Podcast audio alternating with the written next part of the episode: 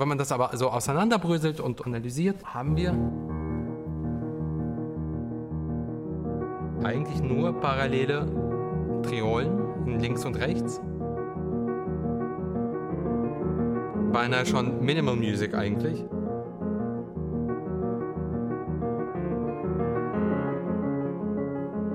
Und wenn man sich dann von davon entfernt, und es wird immer weiter weg und es wird immer schneller, jetzt nehme ich noch das Pedal dazu,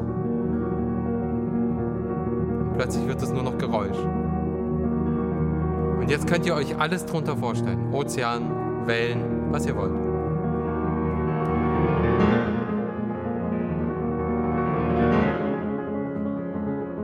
Nochmal langsamer. Was ihr hier eben hört, das ist eines der Dinge, die Beethoven so wahnsinnig interessant machen, vor allem die Beschäftigung mit allen seinen 32 Sonaten. Wir sprechen von der vierten Sonate, Opus 7 in S-Dur. Das geht so ein bisschen als ein sehr klassizistisches, sehr weiträumiges Stück, das bei den meisten Hörerinnen und Hörern, auch bei den Pianistinnen und Pianisten, den Hautwiderstand nicht ganz so sehr ändert wie vielleicht die Partitik oder andere Stücke.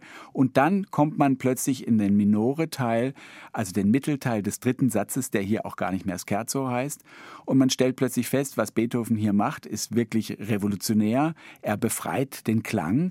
Aus einer festen Struktur werden einzelne Zellen und diese Zellen verbinden sich zu irgendwas, was wie Landschaft, wie Natur, wie Elemente, Wind, Wasser wirken könnte und damit wirklich revolutionär, zumindest hoch einflussreich ist für alles, was in der Romantik dann sich zutragen wird. Igor spricht davon relativ ausführlich in diesem Podcast. Deswegen ist das hier eines der Highlights dieser vierten Folge.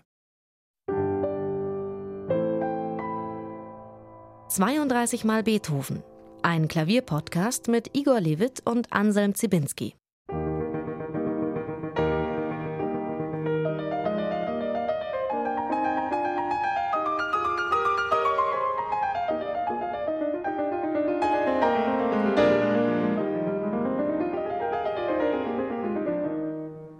Ja, es ist ein Stück, das von seinen Dimensionen her beinahe alleine dasteht. Es ist die zweitlängste Sonate nach der Hammerklavier die natürlich sehr, sehr viel später kommt. Das Stück ist ungeheuer virtuos, sehr tief, ein gigantischer langsamer Satz. Sie bringt all die Tücken mit sich wie schon die dritte. Warum kennt man sie weniger? Ja, weil einige Pianisten vielleicht eine gewisse Ignoranz leben, ich weiß es nicht. Auf der anderen Seite kann ich das ein bisschen verstehen. Das Stück ist, wenn du es spielst, ein wirklich großes Glück. Aber es ist auf eine Art und Weise undankbar. Weil es ist sehr, sehr, sehr viel Arbeit für vielleicht nicht ganz die ähnliche Schlusseindrücke wie Opus 2 Nummer 3 oder Opus 2 Nummer 1 oder Pathetik oder Appassionata und so weiter. Sie endet irgendwie im Nichts, in so einem eleganten Luftschlag.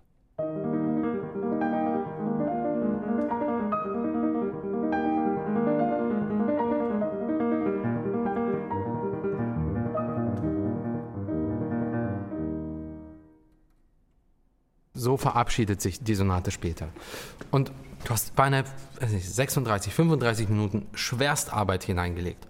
Und dann kommt wirklich wie so ein Luftkuss am Ende. Ja, wir sind vorbei. Damit muss man umgehen können mit so einem Schluss ins Nichts. Heißt es, dass diese Sonate weniger starke Wirkung hervorbringt beim Publikum? Wie reagieren die? Die Wirkung ist eine andere. Die wird, glaube ich, danach eher nicht sofort zugejubelt. Und das ist eben das Komplizierte daran. Welche Geschichte erzählst du den Hörerinnen und Hörern? Hier passiert im Übrigen etwas, was bei Beethoven häufig passiert. Wir werden später das sehen, ganz exemplarisch an Stücken wie der Opus 10 Nummer 3 zum Beispiel. Er beginnt nach außen und endet nach innen. Es sind unglaublich virtuose erste Sätze und in sich gekehrte letzte Sätze. Also er dreht im Grunde das Finalprinzip um. Und hier ist das auch so. Nur kurz. Erster Satz.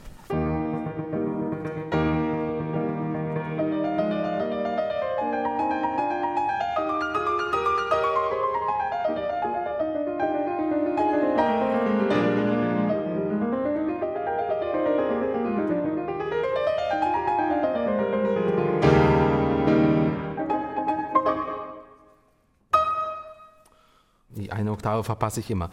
So, so beginnt der erste Satz. Und so beginnt der letzte.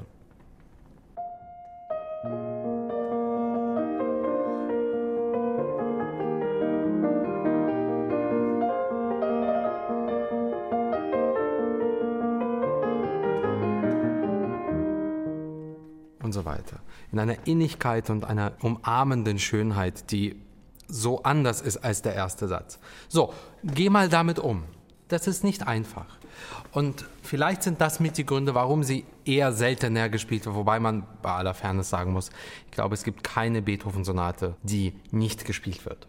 Und von allen Stücken, also aus dem ganzen Zyklus der 32, ist das eine Sonate für mich persönlich, die ich mittlerweile heiß und innig liebe und auch sehr gerne spiele. Um aber zu dem Punkt zu kommen, hat es sehr lange gedauert für mich. Wir haben gesprochen darüber, dass es die zweitlängste unter allen Beethoven-Sonaten ist. Das hat bestimmte Gründe. Alle Themen sind nach hinten mehr oder weniger offen und gehen sofort in Bewegung und in Figuration über. Vielleicht magst du ein paar Stellen zeigen, dass sich das eigentlich ständig auflöst aus festeren Konturen in motorische Bewegung. Ja, also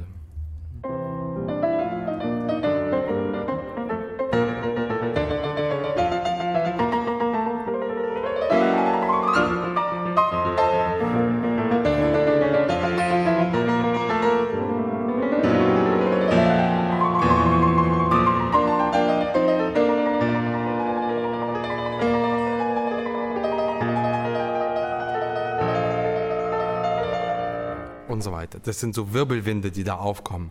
Und nur einige Takte vor dieser Stelle, die ich gerade gespielt habe, klingt die Musik so.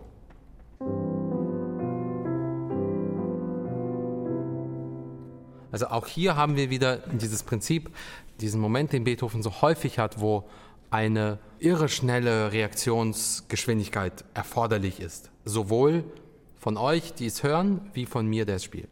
Vielleicht magst du diese Tremolo-Stelle noch mal kurz zeigen. Das sind ja kleine Melodien. Die da, die da, die die da, da, da, die da, die Das, was ihr gerade gehört habt, ich mache das mal langsam.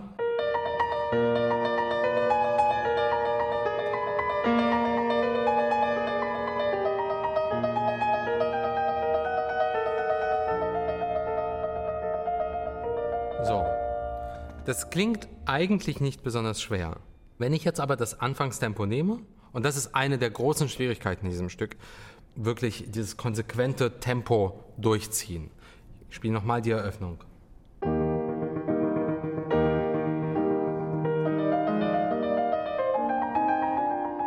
Klingt jetzt nicht besonders schnell. Wenn ich dieses Tempo aber anwende, auf später, muss ich das hier tun.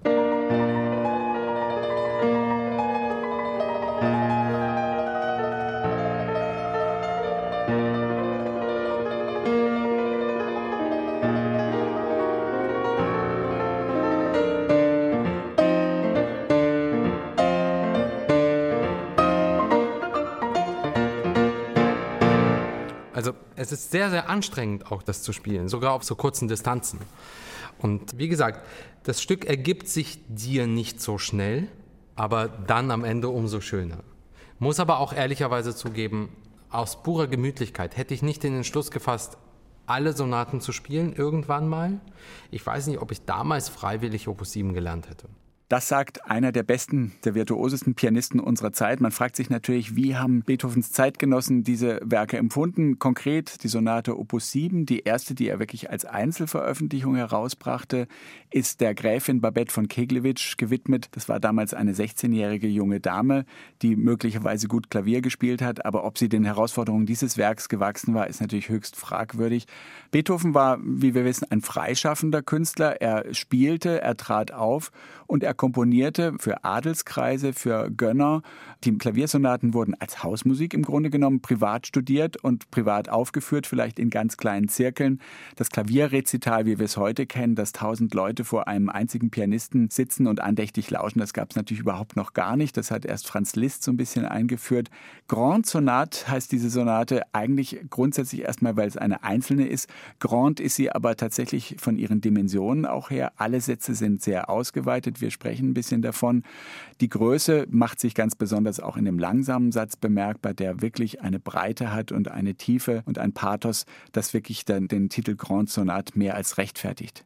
Ein langsamer Satz, der schon in der Charakterbezeichnung Largo, das langsamste Tempo, was wir in der Musik kennen, con gran espressione, also wirklich das espressivste, langsamste, was man sich vorstellen kann. Ein Aspekt, der häufig bei Beethoven wieder Largo heißt ja auch groß. Große Dimension.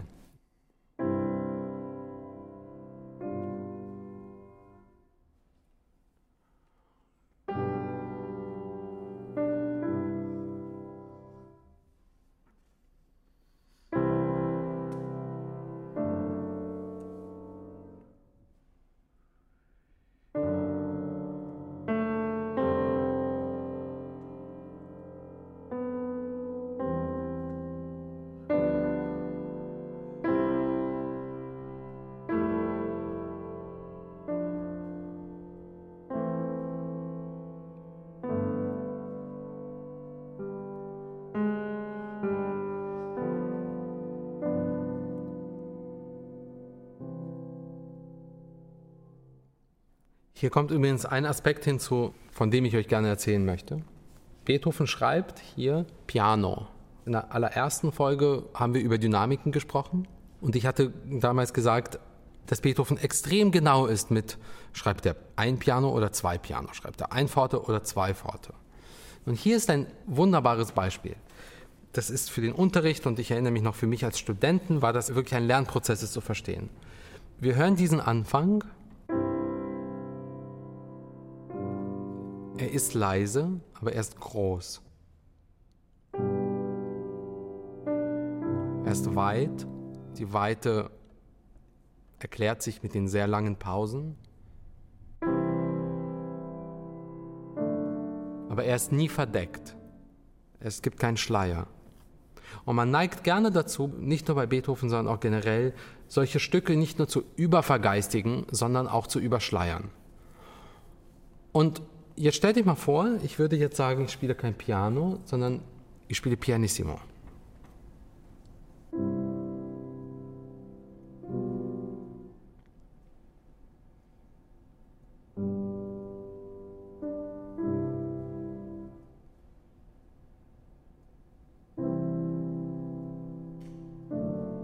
Und ich verspreche euch, das zieht ihr zehn Takte durch als Hörer oder als Spieler und dann hat man keinen Atem mehr.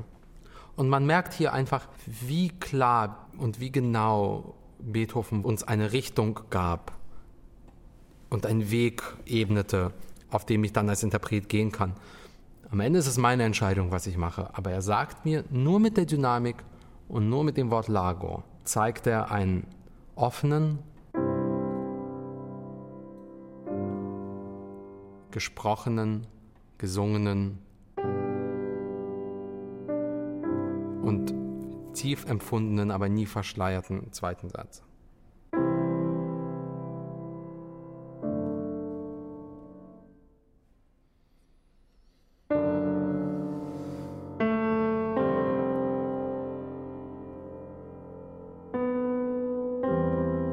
Jetzt kommt übrigens mein Lieblingsakkord, nämlich der.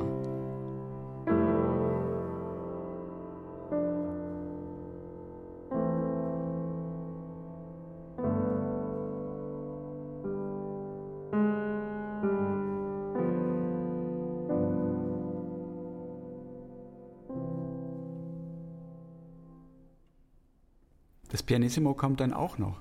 Das Pianissimo kommt später. Etwas anders geschrieben. Fehlen Jetzt zeige ich euch eine Pianissimo-Stelle.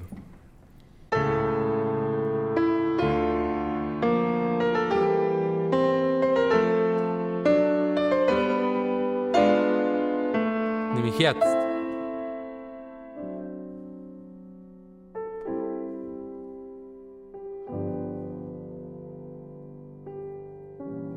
Gefolgt von Fortissimo.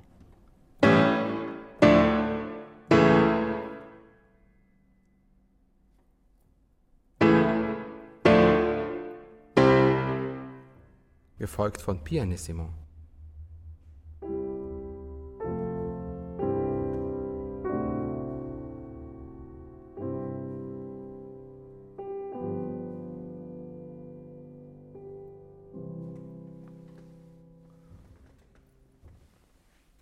Gibt es eine Großräumigkeit und eine Würde und Tiefe von Gefühl zugleich, die ist ziemlich einzigartig, oder? Die ist sehr einzigartig und da merken wir einfach, welche neuen Kapitel und welche neue Welten Beethoven imstande war aufzuschlagen in den schon frühesten Sonaten. Der langsame Satz ist doch das stärkste Argument für Opus 7, oder? Der langsame Satz ist, ist ein Weltwunderstück, ja. Der dritte Satz, das äh, beginnt in einem Allegro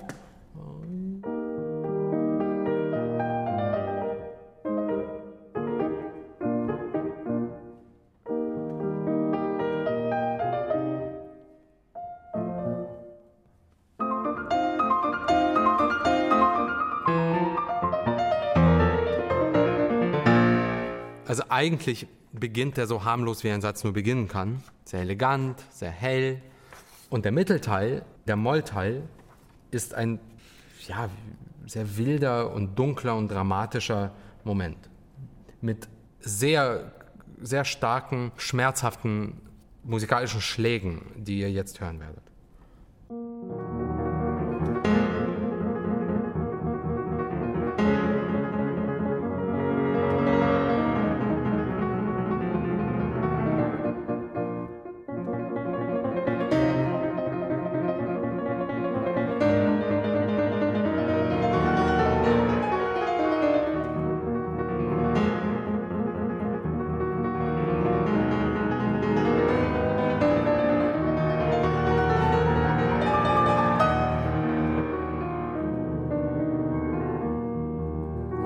Der Moment, wo es sich wieder aufhält, ist das Triple Pianissimo.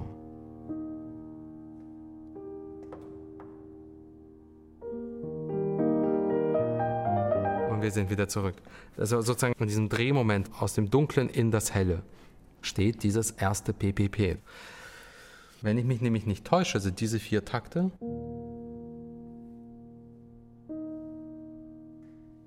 das erste Triple Pianissimo überhaupt. Ich kenne kein anderes Triple Pianissimo vorher. Ihr Lieben, wenn ihr eins kennt, bitte her damit. Ich kenne keins. Ich glaube sogar, dass Beethoven der erste war überhaupt in der Musikgeschichte, der ein dreifaches Fortissimo geschrieben hat, nämlich am Ende des ersten Satzes des fünften Klavierkonzertes. Übrigens auch in S-Dur. Aber ich glaube, was Triple Pianissimo angeht, ist das hier das erste Mal. Wir sind im Jahr 1797, Haydn lebt noch. Beethoven schreibt eigentlich schon was vollkommen Romantisches, oder? Dieses Trio, wenn man das als Trio bezeichnen würde, schafft Klangflächen aus sehr, sehr schnell bewegten Figuren, hier Triolen gegeneinander. Vielleicht magst du es einmal kurz langsam spielen. Sie daran erinnern. Jahre später schreibt ein gewisser Franz Schubert folgendes Stück.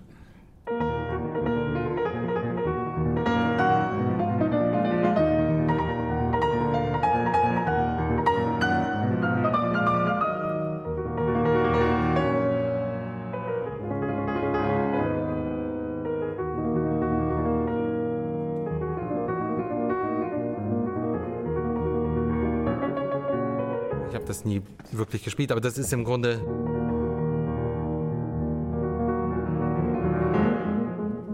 Schubert 1828 wählte ja. drei Klavierstücke, viel, viel später. Er nimmt da so viel in dieser vermeintlich unscheinbaren Sonate, er nimmt da so viel vorweg. Das ist sehr schön bei diesen Stücken mal zu sehen, wie eigentlich diese Klangwirkungen, die was Überwältigendes haben, weil sie auch so neu sind, wie die eigentlich zustande kommen. Ja, also dieser Teil.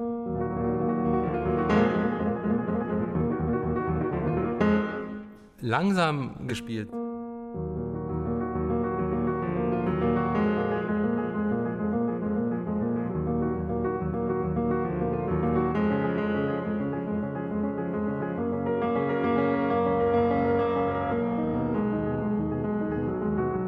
Ist eigentlich auch schön. Vielleicht sollte ich das aber mal in Hälfte des Tempos spielen. Oh, das wäre toll. Und nur durch Beschleunigung des Tempos wird aus wird aus Modell, wird plötzlich, ja, erlebbares Naturbild, wird plötzlich Wind.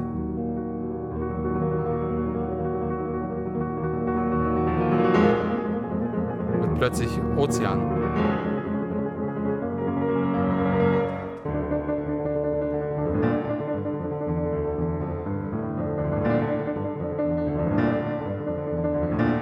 plötzlich Walküren beginnen. Aber es passiert. Es ist ja nicht so viel los. Nur das. Wir haben es auch dann später ganz viel bei Anton Bruckner, in der Eröffnung 8. Symphonie.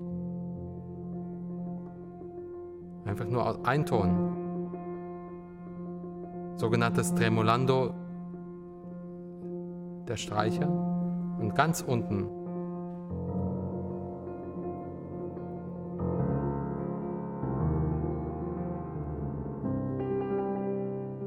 Und zurück zu Beethoven. Eröffnung 9. Sinfonie.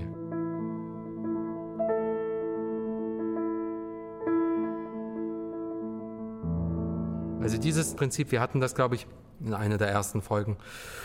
Es ist nicht Melodie, es ist nicht Struktur, es ist Raum und Harmonie. Sturmsonate.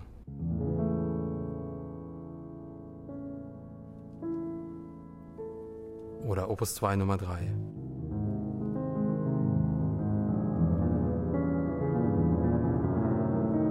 Und ich glaube wirklich daran, dass hier die Wurzel angelegt ist für all das, das dann später in der Romantik kommt, nämlich à la Bruckner. Achte Symphonie, neunte Symphonie.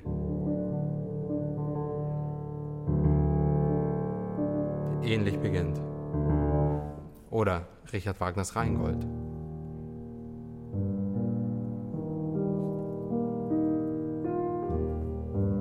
So weiter. Das ist dass das ausgerechnet in Klaviermusik angelegt ist, ist schon nicht frei von Ironie.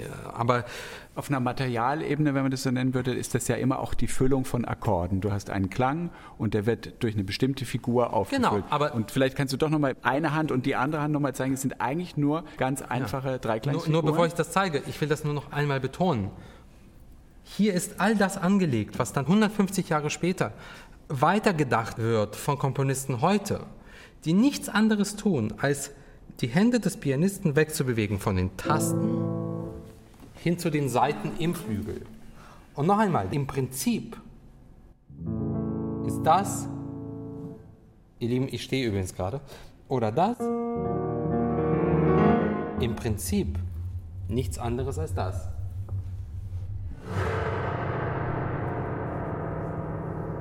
Ich erschaffe Raum.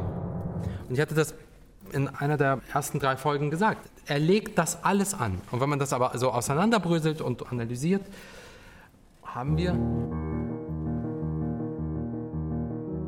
eigentlich nur parallele Triolen links und rechts. Beinahe schon Minimal Music eigentlich.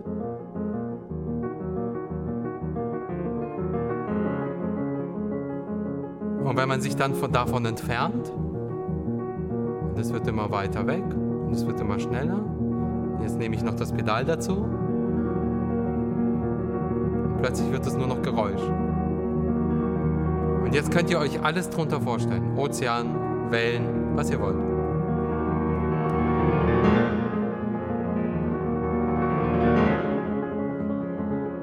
Nochmal langsamer.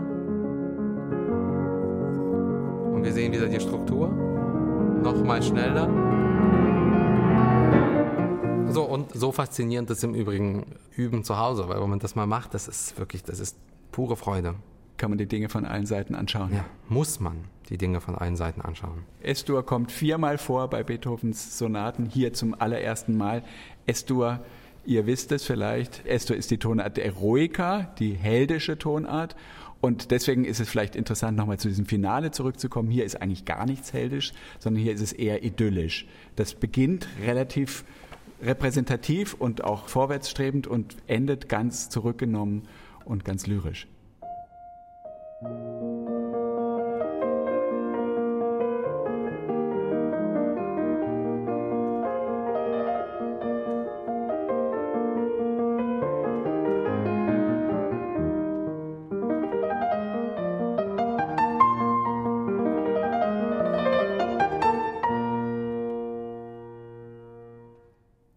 Ja, so beginnt der letzte Satz. Edwin Fischer, der berühmte deutsche Pianist, verglich diesen Satz mit einer Sommerlandschaft. Das heißt, da ist eigentlich alles am Blühen und am Strahlen und am sanft sich im Sommerwind wiegen. Ja. Ich will euch nur nicht die Laune verderben, aber mitten in dieser Sommerlandschaft kommt dann dieser Wirbelwind.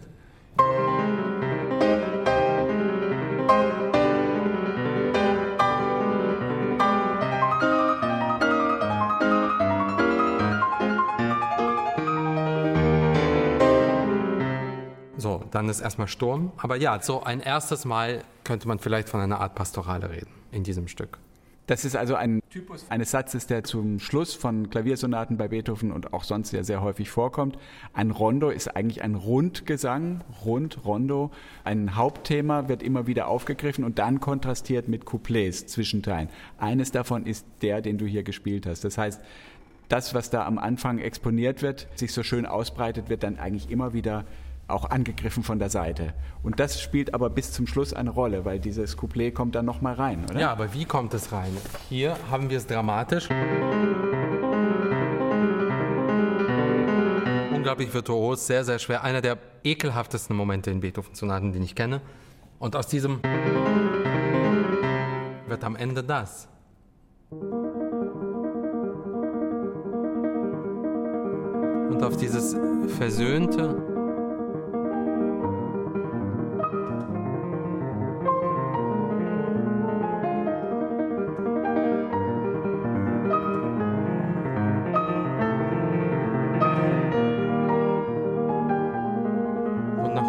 30 Minuten sagt das Stück auf Wiedersehen.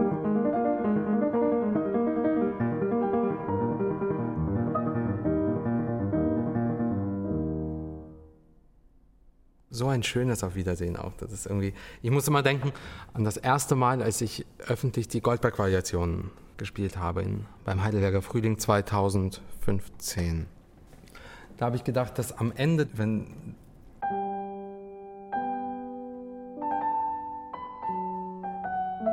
wenn das wiederkehrt, dann gibt es doch diese Stelle.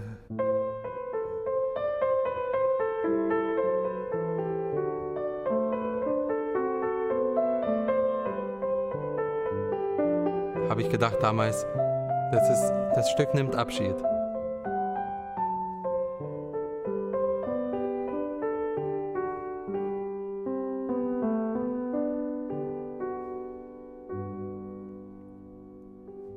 So hat sich das angefühlt, wie ja, so eine Art musikalisches Auf Wiedersehen. Und wie so eine Art musikalisches Mach's gut, hat sich für mich immer das angehört.